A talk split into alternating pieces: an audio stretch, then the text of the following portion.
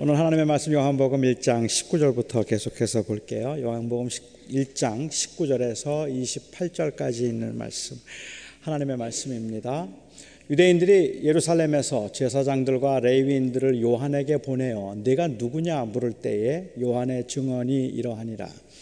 요한이 드러내어 말하고 숨기지 아니하니 드러내어 하는 말이 나는 그리스도가 아니라 한대. 또 묻되 그러면 누구냐? 내가 엘리야냐? 이르되 나는 아니라 또 묻되 내가 그 선지자냐? 대답하되 아니라. 또 말하되 누구냐? 우리를 보낸 이들에게 대답하게 하라. 너는 네게 대하여 무엇이라 하느냐? 이르되 나는 선지자 이사야의 말과 같이 주의 길을 곧게 하라고 광야에서 외치는 자의 소리로라 하니라. 그들은 바리새인들이 보낸 자라. 또 물어 이르되 네가 만일 그리스도도 아니요 엘리야도 아니요 그 선지자도 아닐진데 어찌하여 세례를 베푸느냐?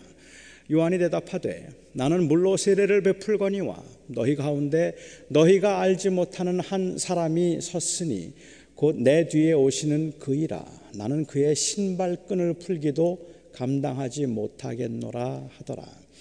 이 일은 요한이 세례 베풀던 곳 요단강 건너편 베다니에서 일어난 일이니라 하나님의 말씀이었습니다. 어, 골프에 골프에 아주 푹 빠진 목사가 한 사람 있었답니다. 너무 골프를 치고 싶어서 어느 주일날 교회는 아프다고 거짓말을 하고 그리고 필드로 나갔습니다.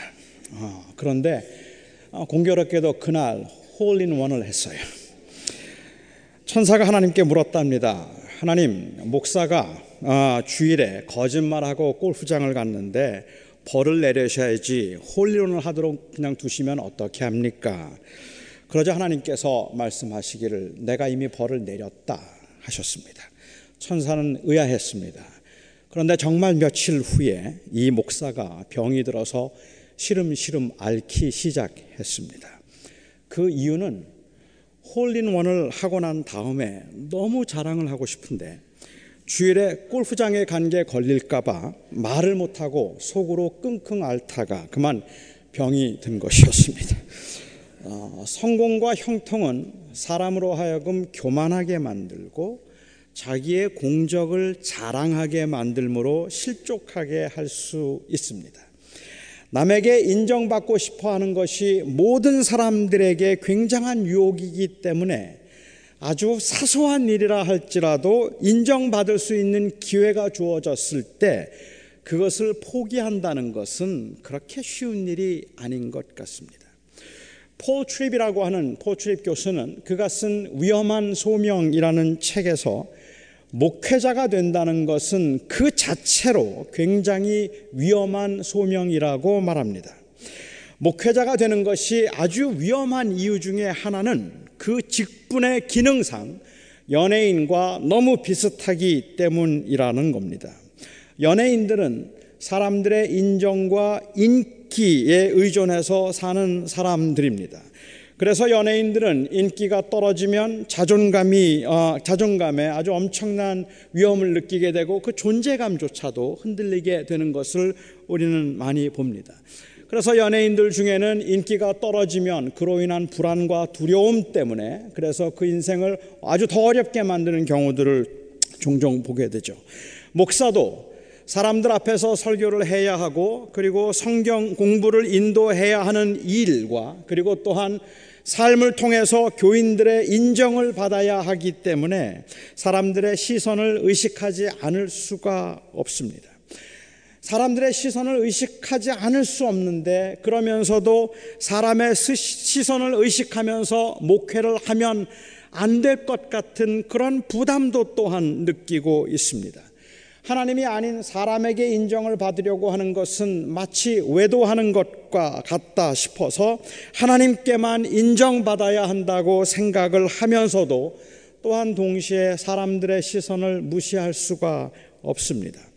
그러니까 연예인보다 목사가 사실은 더 힘든 일을 하고 있는지도 몰라요. 연예인들은 그냥 그이 인기를 위해서 일을 한다고 말해도 틀리지 않지만 목사들은 사람을 의식할 수밖에 없으면서도 사람의 인정이나 아니면 사람에 의존하지 않고 하나님만 의존해야 한다고 말해야 하기 때문에 이 일이 훨씬 더 어려운 것 같습니다. 설교를 마치고 난 후에도 사람들의 그 이 반응에 낙심해서도 안 되고 사람들의 칭찬과 격려를 기대해서도 안 될 것 같아서 사람의 반응을 초월하려고 애를 씁니다마는 동시에 설교를 하는 사람의 입장에서는 그 설교에 사람들이 긍정적으로 반응해 주면 좋겠다는 마음이 있기 때문에 교인들의 반응에 굉장히 민감할 수밖에 없습니다. 그 설교에 감동을 받았으면 좋겠고 위로를 받았으면 좋겠고 그 삶을 진지하게 고민하면 좋겠습니다. 제가 설교하는 동안 여기에 계신 여러분들 중에 한 반 정도는 주무시고 계시는데도 나는 하나님께서 그냥 내 설교를 인정해 주기만 하면 좋다는 생각으로 아무런 느낌이나 아무런 기대도 없이 설교를 한다면 그 모습은 정말 사람들의 반응을 초월한 모습이 아니라 태만한 모습이기도 하고 게으른 모습일 수도 있겠고 아마 제가 그렇게 생각하고 목회를 한다면 우리 교인들은 정말 힘들어서 죽을 겁니다. 매 주마다 졸리운 설교를 들어야 되는데 목사는 졸리워 죽겠다는데도 아무것도 바꿀 마음이 없이 그냥 나는 하나님만 봅니다라고 그렇게 말한다면 그것도 그리 건강한 모습은 아닐 것 같다는 말이죠. 저는 저의 개인적인 성격 때문이기도 하겠고 뭐 어쩌면 그보다는 제가 자란 교회의 정서 때문에 그렇다 싶기도 한데 저는 제 설교를 다시 두 번도 들어보는 적이 없습니다. 오늘 이렇게 설교를 하고 나면 저는 설교를 다시 듣는 적도 없고 제 설교에 대한 평을 누구에게 먼저 물어보는 일도 없습니다. 심지어는 저는 제 아내에게도 오늘 설교가 어땠는가를 묻지 않습니다. 하지만 폴 트립 교수가 목회자란 사람들의 인정에 목말라 할 수밖에 없는 위험한 것이라고 말한 대로 저에게도 이것은 굉장한 유혹임을 고백합니다. 사람들의 인정을 받고 싶고 그리고 사람들이 긍정적인 반응을 보여주었으면 좋겠습니다. 아주 오래전인데 어느 목사님이 어, 어느 장로님께서 목사들은 칭찬해 주면 교만해지기 때문에 칭찬해주면 안 된다. 어, 칭찬과 상급은 천국에 가서 하나님께 받는 것이지 이 땅에서는 받도록 해서는 안 된다 하는 말씀을 하실 때 제가 그 말을 들으면서 맞습니다라고 동의를 하면서 엄청 섭섭했습니다. 그래도 가끔은 칭찬도 좀 해줘야지. 뭐 잘한다는 말도 좀 해줘야지. 그건 다 천국 가서 하는 것이고, 목사를 칭찬하면 정말 다 교만해지나? 그렇게 목사를 칭찬하면 교만해지기 때문에 칭찬하면 안 된다는 말이 맞는데, 동의하는데 섭섭하게 느낄 만큼 사실은 인정에 목말라 있습니다. 어쩌면 이런 이유 때문인지 몰라도 사실 교회에서는 칭찬에 굉장히 인색한 편입니다. 겸손에 대한 동양적인 이해 때문이기도 하지만 오직 하나님께만 영광을 돌려야 한다는 것이 그리스도인 하나님께만 영광을 돌리는 것이 그리스도인들이 추구해야 할 덕이라고 생각하기 때문에 옛날 목사님들은 칭찬 받는 것도 두려워했지만 어, 다른 사람들을 잘 칭찬해 주지도 않았습니다. 아마도 사람들이 이렇게 생각하도록 하는데 어, 사람의 칭찬을 구하면 안 된다고 생각하도록 하는데 많은 영향을 준 성경 구절 사건이 있었다면 바로 오늘 본문이 아닐까 생각합니다. 오늘 본문은 세례 요한이 예수님에 관해서 그리고 자기 자신에 관해서 증언한 글을 기록한 것입니다. 요한복음뿐만 아니라 사복음서 모두 사실은 세례 요한이 오늘 한 이 말을 기록하고 있는데 그는 자기에 관해서 말하면서 나는 물로 세례를 베풀거니와 너희 가운데 너희가 알지 못하는 한 사람이 서 있는데 곧 내 뒤에 오시는 그라 그는 나는 그의 신발끈을 풀기도 감당하기가 어렵다라고 했습니다. 조금까지 제가 말씀드린 그 위험한 소명이라는 관점에서 우리가 한번 생각해 본다면 세례 요한은 위대한 사람임에 틀림이 없습니다. 당시 세례 요한은 팔레스틴에서는 가장 유명한 사람이었습니다. 그의 청렴하고 구별된 삶 때문이기도 할 겁니다. 그가 광야에 살면서 한 가지 옷만 입고 그리고 청렴하게 가난하게 그 일생을 살았기 때문에 사람들이 그 삶에 존경을 보냈기 때문일 수도 있겠고 또한 그가 거침없이 강력하게 했던 메시지 때문이기도 할 것 같습니다. 세상의 권력이 무서워서 다른 사람들 함부로 말하지 못하는 것을 감히 입에도 담지 못하는 것을 그는 거침없이 설교를 해서 창기들에게도 그리고 군인들에게도 바리새인들에게도 그들에게 회개를 촉구할 수 있을 만큼 강력한 메시지를 전했습니다. 이러한 청렴된 청렴한 구별된 삶과 그리고 또한 그의 강력한 메시지 때문에 수많은 사람들이 요한의 설교를 듣기 위해서 왔습니다. 단순히 그의 설교를 들었을 뿐만 아니라 그 설교에 아주 긍정적으로 청중들이 반응하기 시작했습니다. 설교자들이 가장 부러워하는 게 바로 이거죠. 설교를 듣고 좋아하는 것뿐만 아니라 그 설교에 삶으로 반응해 주는 것일 텐데 당시의 교인들이 당시 그 청중들이 세례 요한의 설교를 들으면서 보여주었던 그 반응은 세례입니다. 사람들이 그 앞에 와서 세례를 받기 시작했어요. 여기에 세례를 받는다는 말의 의미는 그들의 삶을 청산하겠다는 결심을 의미하는 거잖아요. 세례 요한의 세례가 회개를 촉구하는 것이었으니까 창기들도 와서 세례를 받았고 세리들도 와서 세례를 받았고 군인들도 와서 세례를 받았습니다. 가난한 사람도 세례를 받았고 부자도 세례를 받았습니다. 그들 모두가 세례 요한의 설교를 들으면서 그들의 삶을 뉘우치고 하나님께로 돌아가고 싶은 충동을 느껴서 돌아가겠다고 결심하는 그러한 장면입니다. 요한은 당시에 가장 영향력 있고 가장 인기 있는 사람이었어요. 그 당시에 만일 선거로 왕이 될 수 있는 시대였다면 요한은 틀림없이 왕이 되었을 겁니다. 여러분도 아시는 것처럼 이 인기는 전염성이 굉장히 강합니다. 그래서 연예인들은 어, 이 오빠 부대를 데리고 다니고 유명한 부흥사들은 아멘 아줌마 부대를 데리고 다니기도 합니다. 그래서 옆에서 아멘을 해주고 같이 응원을 해주고 호응을 해주면 사람들은 그 인기가 같이 덩달아 올라가기 때문에 그런 것 같아요. 이 인기라는 것은 전염성이 강할 뿐만 아니라 실제로 이 인기는 대체로 그 사람을 과대평가하게 만드는 법입니다.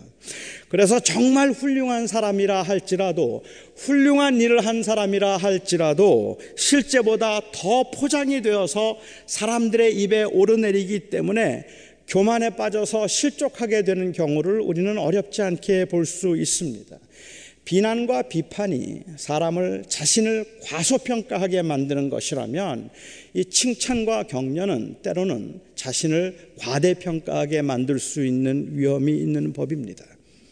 인기의 전염성 때문에 그리고 그 과대평가 때문에 많은 사람들이 수군거리기 시작했습니다. 세례 요한은 지난 400년 동안 우리 민족이 그렇게 기다리던 그 선지자일지도 모른다. 아니 어쩌면 메시아인지도 모르겠다. 요한도 사람들이 그렇게 수군거리고 있다는 것을 알았습니다. 그런 이야기를 들었을 때 요한의 심정은 어땠을까요? 제자들을 통해서 사람들이 당신 선생님이 메시아라고들 말합니다. 아니, 그 선지자라고 자꾸들 말합니다. 라고 흥분해서 그 리포트를 해줄 때 요한의 마음은 어땠을까요? 뭐 제가 만일 그런 상황에 있었다면 저는 기분이 좋았을 겁니다. 요란하게 제가 손사래를 치면서 나는 절대로 메시아가 아니라고 말하겠지만 기분은 참 좋았을 겁니다. 자신을 메시아라고 생각하지는 않았지만 메시아를 준비하는 사람으로서 나름대로 중요한 일을 맡은 사람이면 틀림이 없다는 것을 사람들에게 인식시켜 주고 싶었을런지도 모릅니다. 요한은 자기 자신이 메시아의 길을 준비하는 예비하는 역할을 맡았다는 것을 너무도 잘 알고 있었지만 사람들은 메시아일지도 모른다고 생각했습니다. 그리고 마침내 그의 유명세 때문에 그리고 메시아일지 모른다는 그 소문 때문에 예루살렘에서 제사장들과 레위인들이 세례 요한을 방문했습니다. 제사장과 레위인들을 보낼 정도라면 대단한 권력과 지위에 있던 사람들임에 틀림이 없을 것이라서 일반적으로 사람들은 산해드린 공회에 있던 그 바리세파 지도자들이 이 제사장과 레위인을 보내서 요한이 누구인가를 묻고 있다고 생각을 합니다. 드디어 정계에서도 관심을 보이기 시작한 겁니다. 요한에게 묻습니다. 너는 누구냐? 요즘과 같은 자기 PR 시대에 너는 누구냐를 묻는다면 이건 대단한 기회입니다. 노진준? 노진준이 누구야? 사람들이 그렇게 묻기 시작하면 그 물음은 그야말로 이, 이 사실은 실시간 검색어 1위가 되는 것 어, 순간 시간 시간 문제겠죠. 그렇게 될 수도 있는 거죠. 지금 그 대제사장들이와 그리고 레위인들이 와서 이 요한에게 너는 누구냐라고 묻는 것은 실시간 검색어 1위가 될 만큼 인기가 하늘을 찔렀다는 의미일 겁니다. 이럴 때 사람들은 소극적이든 적극적이든 자기를 소개하는 법입니다. 그런데 재미있게도 요한은 내가 누구인가 하는 것을 말하기 전에 아니 아예 그 말을 하지 않고 나는 누가 아닌가를 말하고 있습니다. 나는 그리스도가 아닙니다. 나는 그리스도가 아닙니다. 여기에 그리스도란 메시아의 헬라어 어, 표현입니다. 그런데 요한이 오늘 본문에서 하고 있는 요한의 하고 있는 이 말에 대한 본문의 표현이 좀 재미있는 것 같아요. 요한은 이 말을 드러내어 말하고 숨기지 않고 드러내었다라고 이야기합니다. 드러내다는 말을 두 번 강조하고 있는데 공공연하게 드러내어 말하고 숨기지 않고 드러내어 말했다. 아주 확실하고 분명하게 고백했다는 그러한 의미입니다. 제가 이 말을 재미있다고 생각하는 이유는 마치 인간의 심리를 너무도 잘 알고 하시는 말씀처럼 그렇게 생각되기 때문에 그래요. 많은 경우에 사람들은 자기가 하지 않은 일을 자기가 했다고 말할 때 그것을 강력하게 부인하지 않고 은근히 즐기려는 성향이 사람들에게 있기 때문에 그렇습니다. 가령 누가 제게 목사님은 천재 같아요. 어릴 적에 수제 소리 좀 들으셨죠? 뭐 이렇게 만약에 묻는다면 저는 여러분들 앞에 고백하지만 제 평생에 수제 소리 한 번도 들어본 적이 없거든요. 그런데도 불구하고 어 제가 수제는 아니지만 머리가 그래도 제법 좋다는 인상은 좀 남기고 싶단 말입니다. 네, 그래서 아 저는 수제, 목사님 목사님 옛날에 수제였죠라고 이야기하면 제가 아주 어, 이 표현을 아주 애매하게 대답을 한다는 말이죠. 아, 아니에요. 내가 무슨 천재예요. 그런데 그 억양을 들어보면 알아요. 그 느낌이 아직 조금 천재는 아니지만 머리가 괜찮은 것이라는 것을 표현하려는 듯한 그러한 느낌을 사람들은 느낄 수 있다는 어, 말입니다. 목사가 다른 교회에 청빙을 받으면 제법 큰 교회에서 청빙을 받게 되면 갈 마음이 없는데도 불구하고 갈 수 없는 상황임에도 불구하고 다른 사람들이 자기를 원하고 있다는 것을 은근히 즐기려는 성향이 있습니다. 그래서 강력하게 부인을 하지 못하고 제가 지금은 사실 떠나기가 어려운 상황이고 뭐 이런저런 이야기를 많이 하고 있는데 그런데 오해가 생기고 교회를 힘들게 할 만큼 확실하고 강력하게 부인하지는 않는다는 말이죠.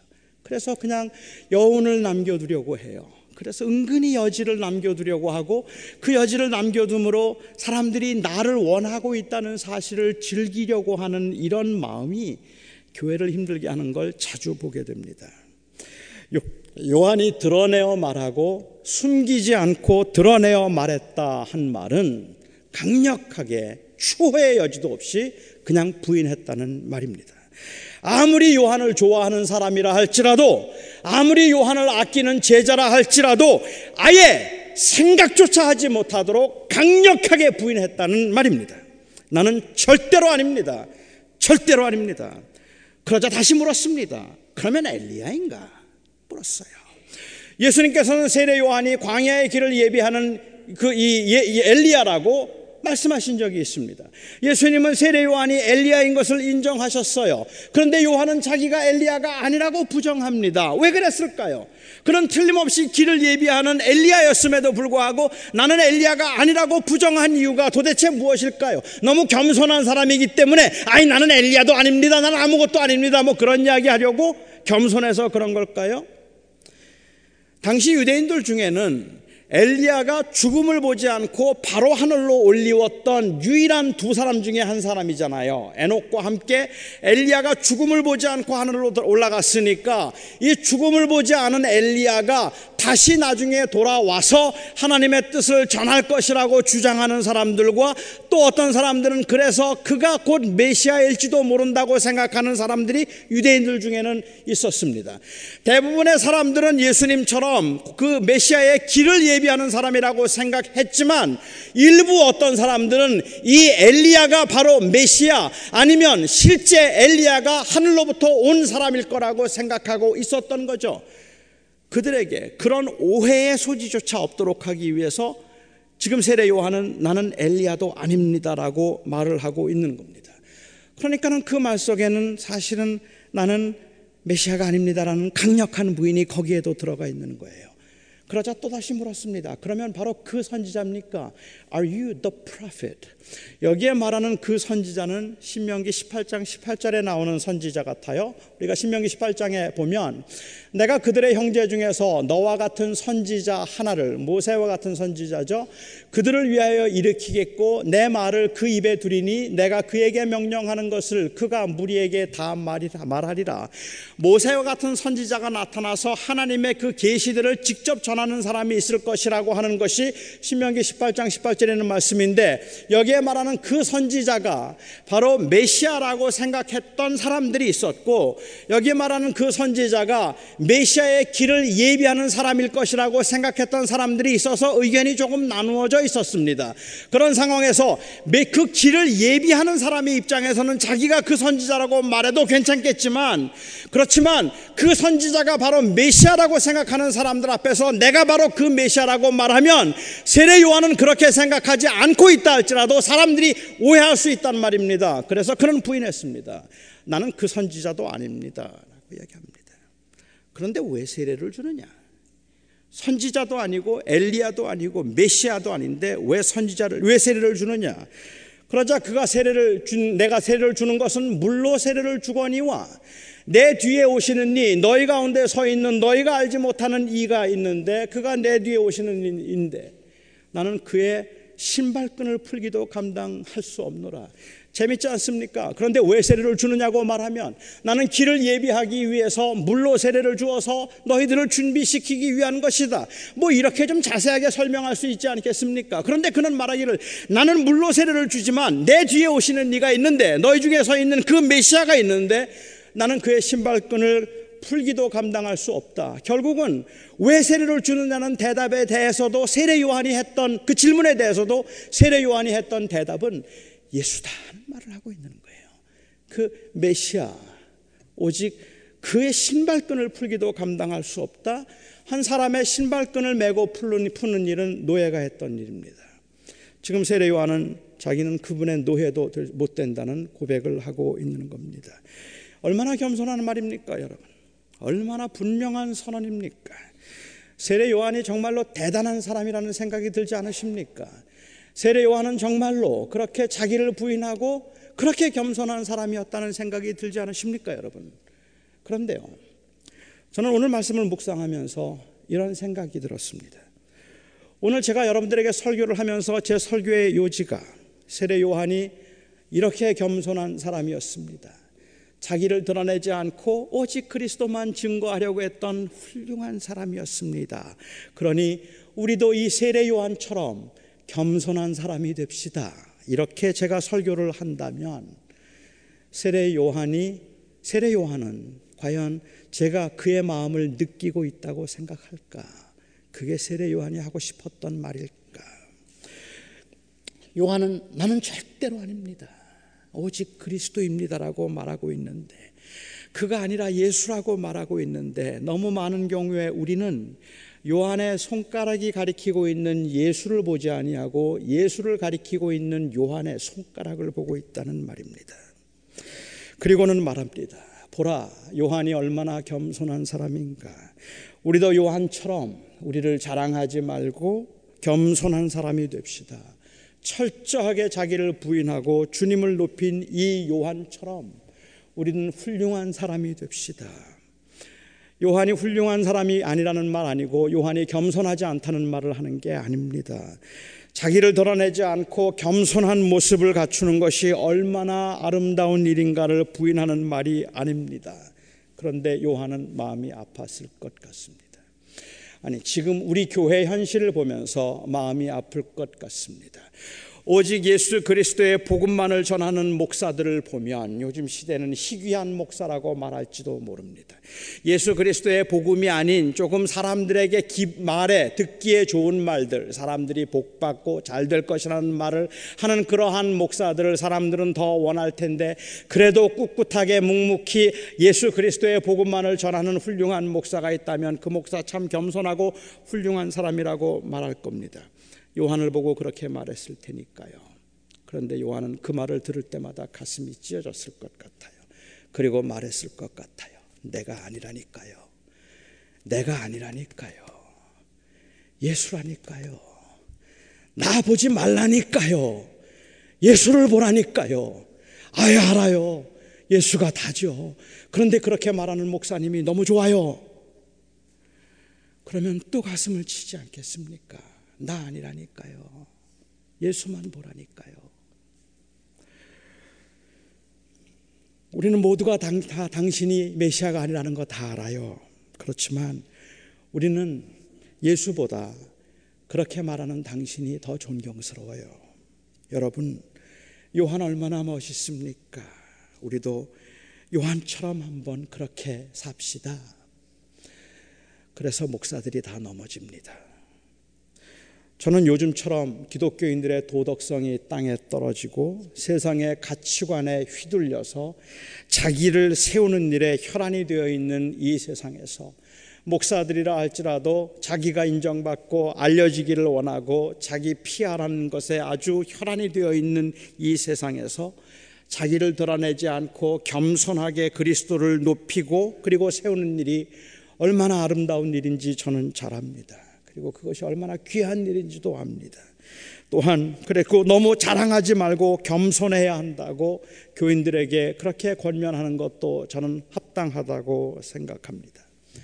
하지만 그럼에도 불구하고 그건 요한이 하고 싶었던 말이 아닙니다. 그건 요한의 원함도 아니고 그건 우리의 궁극적인 원함도 아닙니다. 그리스도인이 되므로 겸손하고 온유하게 되는 것은 당연하지만 단순히 온유하고 겸손한 사람이 되는 것이 궁극적인 우리의 삶의 목적이 아니라 우리의 영광의 주이신 예수 그리스도를 높이는 것이 우리의 삶의 목표라면 우리가 요한과 같은 사람이 되자는 말을 해도 요한과 같은 사람이 되면 좋겠다는 말도 요한처럼 겸손한 사람이 되자는 말이 아니라 요한처럼 예수만 높이는 사람이 되자는 말이어야만 한다는 이미 전에도 여러 번 제가 말씀을 드렸고 제가 거듭 강조하는 것이지만 요즘 기독교인들의 화두가 내려놓음입니다. 자기를 비우자, 내려놓자. 알지요? 오늘날 교회에서 얼마나 자기를 드러내는지, 오늘날 교회에서 목회자라고 할지라도 얼마나 인정을 받으려고 목말라 하고 있는지 아주 대놓고 자기 좀 인정해달라고 그렇게 돌아다니는 사람들도 허다하게 많을 테니까 알지요?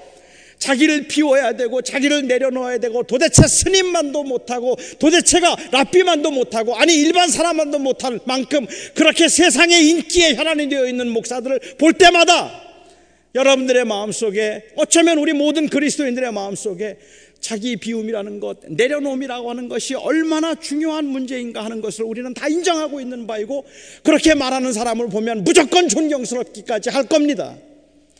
그런데 내려놓으면 목표가 아니라 수단입니다. 내려놓으면 우리가 내려놓아서 내가 겸손한 사람이 되므로 사람들 앞에서 내가 인정받는 것이 목표가 아니라 아니 인정받지는 않더라도 내가 최고의 겸손한 사람이 되는 것이 아니라 내가 내려놓음으로 그리스도를 높이는 것입니다. 예수를 온전케 하고 그리스도를 존귀케 하는 이 일이 우리의 삶의 목표이어야 한다는 말입니다. 그리스도인의 삶에 도덕성이 결여되어 있다는 것 심각한 문제이지만 저는 그 원인이 도덕성을 강조하지 않아서 그런 것이 아니라 예수 그리스도의 주권적인 은혜를 피상적으로 말했기 때문에 그렇다고 저는 생각합니다.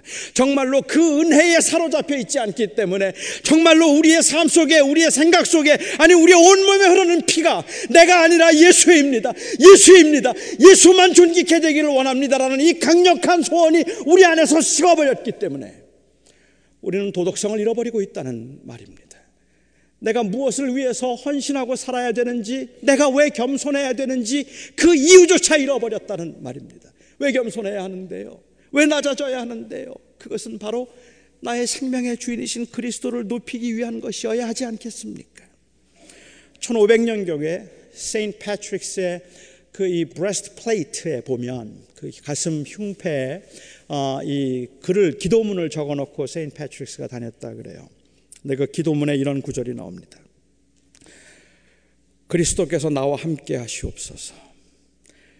그리스도께서 내 앞에, 그리스도께서 내 뒤에, 그리스도께서 내 안에, 그리스도께서 내 아래, 그리스도께서 내 위에, 그리스도께서 내 우편에, 그리스도께서 내 좌편에, 그리스도께서 나를 사랑하는 모든 사람들의 중심에, 그리스도께서 내게 말하는 모든 사람들의 입에 그리스도께서 나를 보는 모든 사람들의 눈에 그리고 그리스도께서 나의 말을 듣는 모든 사람들의 귀에 계시옵소서. 이게 바로 세례 요한의 고백이었습니다. 그리고 이것이 바로 바울의 고백이었고 그리고 복음을 위해서 평생을 살았던 모든 하나님의 사람들의 고백이었고 예수 그리스도를 통해서 구원의 은혜와 복음의 능력을 경험한 이 자리에 있는 모든 성도들의 고백입니다. 오직 그리스도만 존귀케 되기를, 오직 그 예수의 이름만 높아지기를 원하는 그 간절한 마음이 우리의 소원이라는 말입니다. 오늘 이 예배를 통해서 역시 그렇게 말한 세례 요한은 위대하다 그렇게 말하지 아니까 말할 것이 아니라 그래서 역시 예수 그리스도는 위대하다 말해야 하는 겁니다. 목사를 대하면서도 마찬가지고 교회 지도자들을 대하면서도 마찬가지입니다. 나는 아니라고 하는데 나는 아니라고 하는 목사, 목사가 예수님을 바라보는데 얼마나 큰 장애가 되는지 저와 여러분은 이미 경험한 바 있습니다. 목사가 아니라 하나님입니다. 예수님입니다라고 말하는 그 목사를 지극히 존경해서 그래서 그렇게 말하는 그것이 최고의 겸손인 것 같아서 그를 높이느라고 그를 바라보느라고 그리스도를 바라보지 못했던 경우들이 오늘 한국 교회는 얼마나 비일비재한 일인지 모른다는 말입니다. 세례 요한이 하고 싶었던 한마디 이 말 여러분 기억하십시오. 나는 아닙니다. 세례 요한은 나는 아닙니다. 그 말을 하고 싶었습니다. 오직 그리스도입니다. 오직 예수 그리스도 뿐입니다. 그래서 저는 이곳을 떠날 때 여러분들의 가슴 속에도 오늘 목사의 설교가 아니라 그리스도가 남았으면 좋겠습니다. 오늘 이 자리를 떠나면서도 여러분들의 마음속에 오늘 목사님 설교 참 좋았지? 목사 참 좋았어. 라는 그 말이 남는 것이 아니라 이 자리를 떠나는 여러분들의 마음속에 한 주간 내내 역시 그리스도입니다. 예수만 나의 모든 것입니다라는 그 고백을 붙들 수 있기를 바랍니다. 요한은 자기가 하나님의 영광을 취한 적이 절대로 취한 적이 없이 성실하게 그 사명을 감당한 하나님의 종이라는 말을 듣고 싶었던 것이 아니라 나는 하나님을 높이느라고 나를 높여본 적이 없는 겸손하고 성실하게 내게 맡겨진 이 광야에 외치는 소리 그 메시아의 길을 예비하라는 이 사역을 충실하게 잘 감당한 사람이라는 그, 그 이름을, 아니, 그 명예를 남기고 싶은 그 열망보다 세례 요한에게 더 컸던 열망, 열, 열망은 예수를 보십시오라는 그 말이었다는 말입니다. 내가 어떻게 되든지 그게 중요한 게 아니라 예수를 보십시오. 예수를 보십시오. 기도하겠습니다.